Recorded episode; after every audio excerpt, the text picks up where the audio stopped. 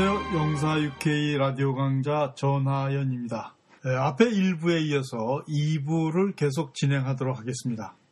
네, 본 라디오 강좌는 문화예술가의 전문인을 키워내는 런던 시인의 문화학교에서 주최하는 열린 강좌를 다시 영사 유케이에 여러분들에게 들려주기 위해서 영사 유케이의 특별한 후원에 의해 가지고 여러분들에게 다시 정리해서 들려드리는 것입니다.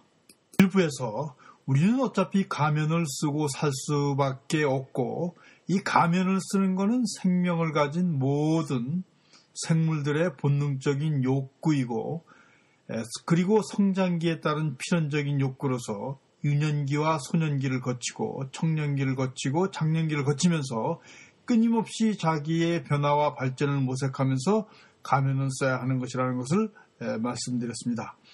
세 번째로 내적 욕구로서 관계적 욕구로서 우리는 또 가면을 써야 되죠. 사실은요, 이 관계적 욕구에서 가면을 잘 쓰게 되면요, 사람들한테는 어떻게 보이냐 그러면 아, 저 사람은 배려가 어, 있는 사람이다.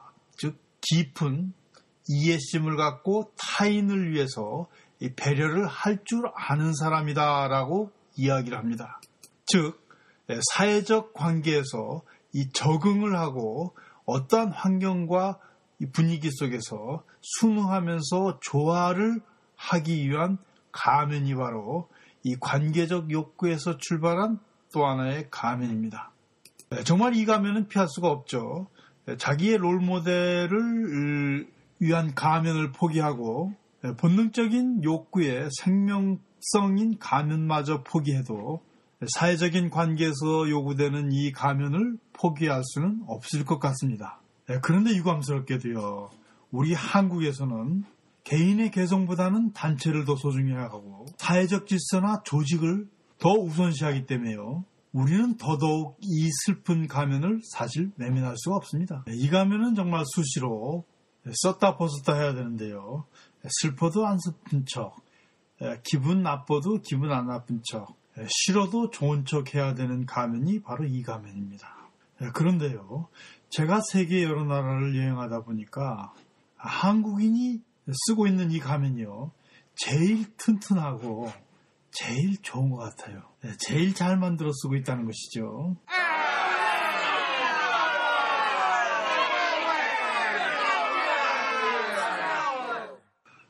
아, 그렇다고 외면하지 마십시오. 뭐 다 그렇다는 것도 아니고 또 그 가면이 나쁘다는 것은 결코 아닙니다. 어느 사회에서나 사실 그런 가면은 필요하고 적절하게 잘 이용만 할 수 있다 그러면은 사는 데 도움이 될 뿐만 아니라 또 이 가면이 가지고 있는 그 성격을 자기의 성품으로 만들 수도 있다고 저는 생각합니다. 네 번째 가면으로 우리가 또 종종 쓰는 것이 이 자기 표현적인 욕구에서 이 사회적으로 인정받고 싶은 욕망에서 출발한 가면입니다. 이 가면은 정말 다양한 종류의 가면이 있습니다. 우리가 호주머니 속에 넣고 있다가요, 종종권에 사용하는 가면이기도 합니다. 분위기를 띄우고 웃기게 만들고 주목을 하기 위해서 가끔 우스꽝스러운 광대 꼭두각시 가면을 쓰기도 하고요. 아, 때로는 멋진 남자, 아주 고상한 여자로 보이기 위해서 순간적으로 변신의 가면을 쓰기도 합니다. 그런데 조심해야 될 것은요, 이 가면을 잘못 쓰고 너무 자주 쓰다 보면은 실없는 사람이라든가 허황된 사람이라든가 실속 없는 사람, 그렇지 않으면은 뭐 허풍쟁이라든가 뭐 이런 여러 가지 이름으로 불릴 수가 있습니다. 사실 대부분 이런 가면을 잘못 쓸 때 그때 일어날 수 있는 해프닝, 때로는 아주 망신살스럽기도 하고 또 때로는 사람들을 기쁘게 하기도 하고 즐겁게 하는 이 오버액션의 이 동기 안에는 늘 이 가면이 사실은 깔려 있습니다. 자, 여러분, 이렇게 사회에서 요구하지 않아도 내가 스스로 쓰기를 원하는 가면이 이렇게 네 개나 되고 이 가면은 마치 우리가 호주머니 속에 넣고 있다가 때에 따라서 장소에 따라서 자연스럽게 꺼내 쓰기도 하는 것이라는 것을 사실 인식하지 않을 수가 없습니다. 그런데요, 이 재미있는 사실은요, 바로 이 인간이 가면 쓰기를 즐겨하고 가면을 이용하는 습성을 이용해서 이 가면이 꼭 필요한 것을 이용해서 바로 문화예술가들은 콘텐츠를 만든다는 것입니다. 티비 드라마 작가나 이 방송국에서는 티비 연속극을 만들고 영화감독은 영화를 만들고 소설가는 바로 이것을 통해서 소설을 쓴다는 것이죠. 예를 들어서 페르마네스의 수레바퀴 밑에서라든가 이 데미안이라는 것은 바로 이 철저하게 두 번째 가면, 우리가 유년기에서 소년기, 소년기에서 이 청소년기로 가는 그 가면의 원리를 이용한 것이라는 것입니다. 페르마네스 같은 경우는 유독 이 성장기 소설을 많이 썼는데요. 예, 예를 들어서 수레바퀴에서 나오는 주인공 한스 기벤라트는 유년기에서 소년기로 들어가는 가면은 적절하게 잘 쓰고 변신에 성공합니다. 그러나 이 소년기에서 청년기로 들어가는 가면 쓰기에 실패라는 한스 기벤라트는 결국은 지상에서 사라지고 만다는 이야기로 종말을 맺습니다. 또 그가 쓴 데미안 소설에서 보면요, 이 싱클레어는 어린 소년 싱클레어는 그 주변의 동네에 그 저보다 이 나이가 많은 불량 소년에 의해 가지고 계속 시달리면서 그 유년기에서 소년기로 벗어나는데 데미안이 나타나서 결정적으로 해결해 줍니다. 그리고 다시 이 소년기에서 이 청년기로 들어가는 이 수많은 갈등과 이 변신의 과정을 그대로 풀어쳐 놓고 있습니다. 이 썸머셋 모험의 인간의 굴레 같은 소설도 마찬가지죠. 우리나라의 그 황순원 씨의 소나기 같은 소설도 소년기 변신의 순간을 잡아서 포착하고 있는 것입니다. 그의 사회적인 관계에서 오는 그 변신은요, 뭐 코미디나 개그의 소재로 많이 이용되기도 하고, 사실은 대부분 우리들의 얘기나 우리들이 즐겨보고 즐겨 듣는 것들이 다 이 변신 과정에서 실패한 얘기, 변신 과정에서 시행착오 얘기, 변신 과정 속에서 우스꽝스러운 얘기를 풀어 헤쳐놓고 있는 것입니다. 아마도 제 이 강의를 듣고 계신 대다수의 분들이 한두 번 이런 실수를 가지고 계실 겁니다. 그렇죠? 예, 정신분석학자 칼융은 바로 이렇게 이 자기의 개성을 찾아가면서 수많은 가면을 바꿔 쓰고 이 가면을 찾는 작업을 바로 개성화 과정이라고 설명하고 있고, 이 개성화 과정은 모든 인간들이 거쳐야 될 숙명적인 과정이라고 말하고 있습니다. 바로 이 숙명적인 과정에 기대어서 많은 사람들이 이야기거리를 만들어내고 이 이야기거리를 즐기고 있는 것이 오늘날 문화예술계의 실정이기도 합니다. 만약에 여러분들이 바로 이런 것을 잘 이용하고 이런 원리를 그대로 적용한다 그러면은 좋은 문화적 콘텐츠를 만들 수 있게 되는 것도 물론이죠. 이렇게 가면은 내가 살기 위해서 어쩔 수 없이 써야 되는 필연적인 가면도 있고요. 또 내가 요구하지 않아도 사회에서 요구하는 가면들이 있습니다. 피피티 화일의 십칠 페이지를 펴주시기 바랍니다. 내가 요구하지 않아도 사회에서 요구하네. 즉 사회에서 저에게 가면 쓰기를 요구하는 것입니다. 그 외부적인 욕구죠. 첫째는 사회적 관계성, 사회성, 조화성. 사실 사회적 관계 속에서 개인이 필요로 해서 쓰는 경우도 있지만 또 역으로 사회에서 개인한테 강요하기도 합니다. 너만 특별하지 말아라. 너 혼자 사는 세상이 아니지 않느냐. 뭐 또 이 비속어로요. 니 똥 굴다. 뭐 이런 것들이 전부 다 가면을 제대로 쓰지 못하고 가면을 쓰지 못하고 자기를 있는 그대로 노출시켜서 이 부작용을 연출하는 사람들에게 대한 어떤 항의성 있는 발언이기도 합니다. 이렇게 사회적 관계성에 의해서 윽박지르고 또는 완만한 조화성을 위해 가지고 사실 가면을 요구하게 됩니다. 정말 이 가면은, 이 강요된 가면은 끔찍하기도 하고요. 또 우리를 말살시키기도 하고 이 나라는 어떤 그 개성을 없애버리기도 하죠. 정말 이거는 있는 그대로 우리가 그대로 받아쓸 수 있는 가면은 정말 아닙니다. 내가 써야 된다는 건 어쩔 수 없지만은 세상에서 이거는 써야 된다, 이렇게 해야 된다, 저렇게 해야 된다라고 하는 건 정말 짜증나는 일이죠. 그러나 사실은 미리미리 이런 가면을 스스로 챙겨 쓰지 못하고 주변에 의해 가지고서 이렇게 좀 해라, 저렇게 좀 해라 하고 잔소리를 듣는 것이 더 사실은 짜증나는 일이에요. 두 번째로는 사회적 규범성에 의해서 도덕적인 것, 관습적인 것, 법규적으로 타협한 이중성의 가면을 써야 하는 경우가 있습니다. 이 도덕과 관습은요, 이 사회적으로, 시대적으로 많은 변화를 거치고 항상 변하고 바뀝니다. 그런데 문제가 되는 것은요, 예를 들어 한 가정에만, 가정에만 해도요, 자, 할아버지인 칠십 대와 육십 대가 있고, 다시 아들인 사십 대와 삼십 대가 있고, 또 그 손자인 십 대가 있습니다. 이렇게 삼 대가 공존할 경우는요, 급격스럽게 변하는 사항윤리와 가치와 도덕체계와 관습체계가 서로 다르게 적용되고 서로 다른 환경 속에서 성장을 한 경우가 대부분입니다.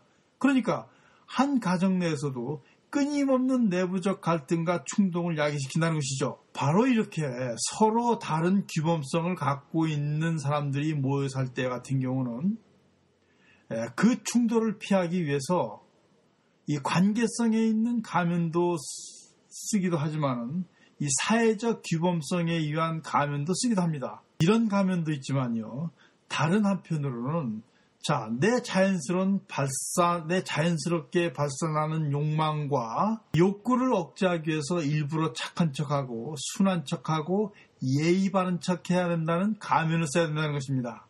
사회가 급격스럽게 변하지 않았던 이 과거에, 자, 이백 년 전만 해도요, 이백 년 전만 해도 세대 차이라는 것이 별로 없었습니다. 그러나 지금은 이 삼십 년간에 벌어진 세대 차이가 한국 같은 경우는 정말 이 삼 년이 멀다 할 정도로 벌어져서 이 삼 년이라는 나이 차이로 전혀 다른 가치관을 갖고 살게 되는 경우가 많습니다. 이럴 경우 이 결과적으로 이 자기가 살고 있는 어떤 그 이 실제적인 것과 또 사회적인 관습과 도덕과의 충돌은 당연한 것이죠. 결국 이 충돌을 피하기 위해서 우리는 또 다른 가면을 만들었어야 됩니다. 이 사회적인 규범성 있는 가면 중에서도요, 사실 도덕적인 차이에서 오는 그 가면이나 이 관습적인 차이에서 오는 가면을 써야 되는 경우는 사실 가면을 쓰거나 안 쓰거나 별 문제가 없습니다. 뭐 약간의 사람들을 불쾌하게 하고 이 약간의 이 저항감을 일으키는 경우가 대부분이지만 이 법규정과의 타협을 한 이중성의 갈등으로 인한 가면 같은 경우는 사실 대단히 위험한 가면이죠. 때로는 이 형사적 처벌이라든가 때로는 이 구치소에 갇히는 경우도 있는 것이 바로 이 가면을 쓰지 못하고 가면을 적절하게 이용하지 못하는 경우입니다. 이 사회적 규범성의 가면의 밑바닥에는요, 우리의 욕망이 깔려있고 결국 사회적 규범성의 가면이라는 것은 우리의 욕망을 잘 억제하고 감출 줄 아는 가면이 바로 이 가면입니다. 세 번째 사회에서 요구하는 가면으로요, 이 사회적 욕망에서 나오는 가면입니다. 이것은 내가 상대에게 보이고 싶은 우월감 또는 상대에게 감추고 싶은 열등감 혹은 어떤 것을 성취하기 위해서 그 성취적 욕망으로 통해서 선택한 이 모델 같은 이런 가면이 바로 사회적 욕망 실현을 위한 가면입니다. 만약에 이런 가면의 역할을 알고 이런 가면의 효과를 알고 적절하게 선택을 해서 쓸 수 있다고 한다 그러면은 아마도 누구나 이 자신의 사회적 욕망을 실현하고 소위 출세나 성공을 할 수 있는 이 도구도 될 것이 틀림없을 겁니다.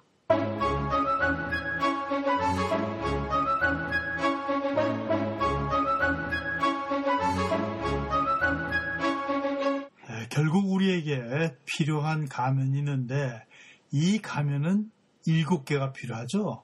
자, 여러분 피피티의 십팔 페이지를 봐주시기 바랍니다. 내적 욕구에 의한 네 개의 가면과 외부적 욕구에 의한 세 개의 가면, 일곱 개의 가면이 왜 필요한지, 그것이 무엇인지 지금까지 살펴보았습니다. 중요한 것은 정말로 가면을 써야 하는 것이 맞습니까? 정말로 그렇다고 생각하시면 여러분 크게 한번 이 박수 소리로서 대답을 해주시기 바랍니다.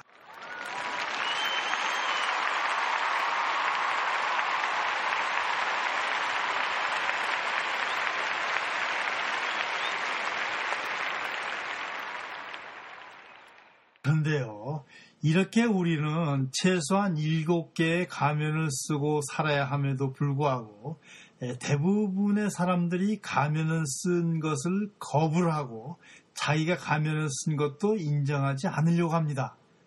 남이 쓰고 있는 것은 가면이라도 내가 쓰고 있는 것은 가면이 아니라고 이렇게 말하기를 사실 사람들은 좋아합니다. 그러나 만약에 이 가면을 인정하게 된다 그러면은 상당히 이 삶도 편해지고 또는 이 부정적으로 이중성이나 어떤 윤리적인 갈등에서 해소되고 저절로 사실 이 삶이 즐거워지고 기쁘게 됩니다. 그래서 가면을 벗고 새로운 가면을 찾을 수도 있고 또는 이 가면을 자연스럽게 벗고 쓸 수도 있고요. 또 이 가면을 이용해서 자신의 성공과 출세의 도구로도 삼을 수 있다는 것입니다. 이제는 가면을 쓰고 있다는 사실을 사실 부끄러워해야 될 것이 아니라요. 이중성에 대해서 갈등할 것이 아니라 삼중성, 사중성을 갖지 못한 것에 대해서 부끄러워할 때입니다. 왜냐고요? 이제는 말이죠. 단순화된 세상이 아니라 다원적인 세상이고 다세대적인 세상이거든요. 예를 들어서 한 가정만 해도 이 각기 다른 가치관을 갖고 있는 몇 개의 세대가 살고 있는지 모릅니다. 이런 세대 간에서 서로 적절하게 상대에 맞춰서 상대의 수준에 맞는 그런 얼굴을 하고 그런 태도에 의해 가지고서 상대를 해주지 않을 때는요, 이 가치 충돌이 날 수밖에 없습니다. 이제는요, 옛날과 같이 한 의견과 한 가치관이 지배하고 있는 사회가 아니라 다양한 가치와 다양한 세계가 동시에 공존하고요. 그런 갈등 속에서 복합적인 의사를 돌출해내는 기술이 절실해진 이때에 한 가지 자기 성격을 가지고서 그대로 모든 것을 통과시키고 부딪히려고 하겠다는 것은 사실은 거의 똥배짱 수준에 이른다고도 할 수 있을 것입니다. 대단히 죄송한 말씀입니다만은 이제는 원칙이 지배하지 않는 사회입니다. 왜냐하면 개념이라는 것이 무너졌거든요. 후기 구조주의 사회에서는 더 이상 어떠한 것들을 개념에서 도출되지 않고 이 사건에서부터 사고를 시작하고 사건에서부터 모든 것을 출발하는 그런 패러다임이 진행돼 가고 있다는 것을 우리는 유념해야 될 것입니다. 결국 가면을 써야 된다 그러면은 유용한 가면을 만들어 써야 되겠죠. 그죠? 그러면은 어떤 가면이 유용한 가면인가? 좋은 가면과 나쁜 가면이 있는 것은 사실입니다. 예, 여러분, 자, 이십일 페이지를 봐주시기 바랍니다. 좋은 가면이란 자신에게 용기를 주고 스스로를 잘 표현할 수 없는 생각이나 의사를 이 가면을 통해서 대변할 수 있고 또는 이런 예, 변신 과정을 통해서 스스로를 성상, 성장시켜주는 가면이 좋은 가면이고 이 나쁜 가면이란 이 부조화 속에서 내부 갈등을 끊임없이 일으켜주면서 자신을 불안 속으로 몰아가는 가면일 것입니다. 자, 그런데요. 이런 가면을 쓰기 위해서 좋은 가면을 반드시 쓰기 위해서는 이 기본적으로 해야 될 세 가지 것이 있습니다. 첫째는 자기를 구체적으로 알아야만 됩니다. 자기의 능력이 어느 정도고 성격은 어떻고 적성은 무엇이고 내가 바라는 희망과 내 능력의 그런 갭은 얼마나 되는가 이런 것들을 분명히 알면은 내가 어떤 가면을 쓰고 어떤 것을 가면으로 이용할 것인가 이 가면의 범위가 정해집니다. 그 다음에는 두 번째는 그 가면을 쓰고요.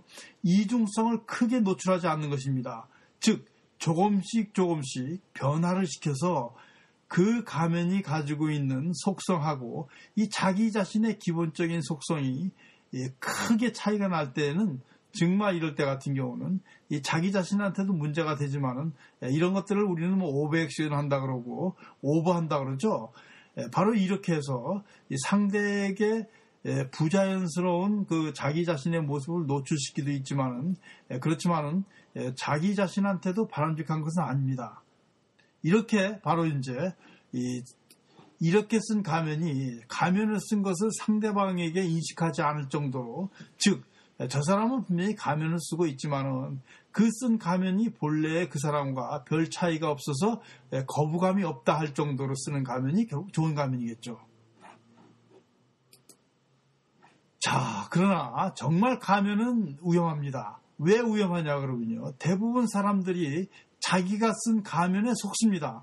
즉 자기가 쓴, 예를 들어서 어떤 사람이 거짓말을 하다 보면은 그 거짓말을 한 자기가 진짜 자기인 줄 알고 자기도 속아가지고서 결국 이 자기, 자기 모순과 자기 부정의 함정에 빠지게 되는 것입니다. 이건 정말 대단히 위험한 일입니다.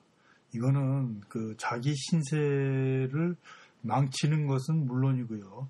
이 패가 망신을 하고 때에 따라서는 많은 사람들에게 피해를 주는 것이 바로 이런 그 위험한 가면인 것입니다.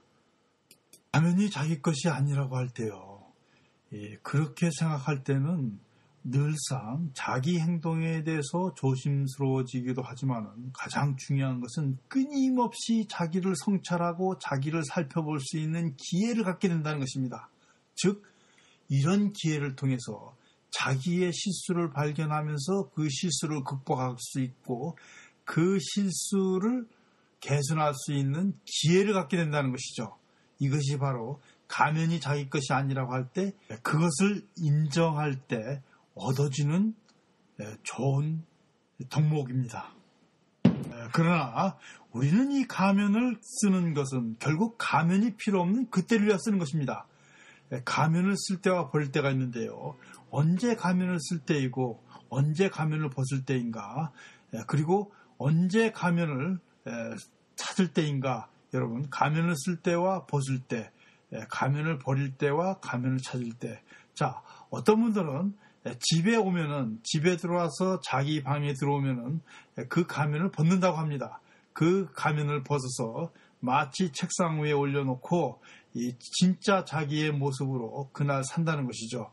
자, 이런 자세들, 어쩔 수 없이 우리가 나가서 사람들을 만났을 때는 그런 사회적인 가면도 쓰고, 그 다음에 또 자기의 욕망이나 이런 것들을 감출 때 여러 가지 가면을 쓰지만은, 그렇지만은 본래 자기로 돌아와서는 가면을 벗고, 또 그런 사회적인 가면 같은 경우도 항상 살펴서 그 가면이 적절하지 못할 때는 그 가면을 버리고 또 자기에 걸맞는 새로운 가면을 찾는다는 것이죠. 이럴 때 바로 끊임없이 필요한 것이 자기 성찰입니다. 즉 자기를 모습을, 본래의 모습을 찾을 때 가능한 것이죠. 그래서 이 가면을 쓸 수 있는 사람, 가면을 잘 활용할 수 있는 사람은 끊임없이 자기인가 누구인가를 성찰하고 깨닫는 사람만이 가질 수 있는 기회이기도 합니다. 자, 그러나 이 최후에는 이러한 가면조차도 필요 없고 내 삶이 그대로 모든 것이 꺼리낌 없고 자연스러워질 때가 그날이 대부분 사람들에게도 오리라고 생각합니다. 제가 이 영국인들한테 이런 유사한 질문, 네가 너로부터 자유로워지고 모든 것이 거리낌 없이 편해질 때가 몇 살이냐고 이렇게 물어보면요, 나이 든 사람한테 비교적 물어보면 대개 다 오십칠 살에서 오십팔 살이라고 합니다. 그때 한결같이 오십 대 후반의 나이를 집어서 그때 비로소 내가 나로부터 자유로워지고, 무슨 얘기냐 그러면은 더 이상 꾸밀 것도 없고 더 이상 숨길 것도 없고 더 이상 감출 것도 없다 이거죠. 그리고 이제는 자연스럽게 내추럴함, 그 본래의 나, 자연스러운 내 모습으로 살아간다는 것이죠. 이것이 바로 가면이 필요 없는 그때입니다. 자, 여러분, 에, 오늘 이 가면에 대한 얘기, 사실 어떻게 생각하면은 이 역설적인 얘기죠. 이 가면을 에, 벗자고 하는데 가면을 쓰자는 얘기서부터 시작해서 이 일곱 개의 가면이 필요하다는 얘기도 사실은 예, 전혀 생소한 얘기로 처음에 들으셨을 것 같습니다. 그러나 예, 이러한 그 결국은 이 가면도 필요 없는 그때를 위하여서 예, 드리는 말씀인 것을 예, 여러분들에게 다시 한번 말씀드립니다. 예, 저희 은퇴한 런던 시인의 문화학교에서는 이 사회교육, 이 사회문화예술교육을 위해서 예, 무료로 열린 강좌를 수시로 개최하고 있고 또 이 문화예술의 저변 확대와 새로운 인식을 위해서 세계문화예술사 강의와 문화예술 전문가들을 키워내고 있습니다. 다음 열린 강좌에서 여러분들과 함께 다시 만나기로 하고 오늘 약간 시간이 좀 길어진 것 같습니다. 오늘 이 강의는 대전 한밭대학교 학생들에게 열린 강좌로 주최한 것이고 그리고 런던에서 이 열린 강좌로 기한한 강의를 여러분들에게 정리해서 들려드린 것입니다. 영사 유케이의 후원자님의 후원으로 여러분들하고 이렇게 다시 만나 뵙게 될 수 있어서 정말 반갑습니다. 그럼 또 다른 만남을 기약하면서 오늘 가면에 대한 강의는 이것으로 끝내도록 하겠습니다. 감사합니다. 런던 시인의 문화학교 전하현이었습니다.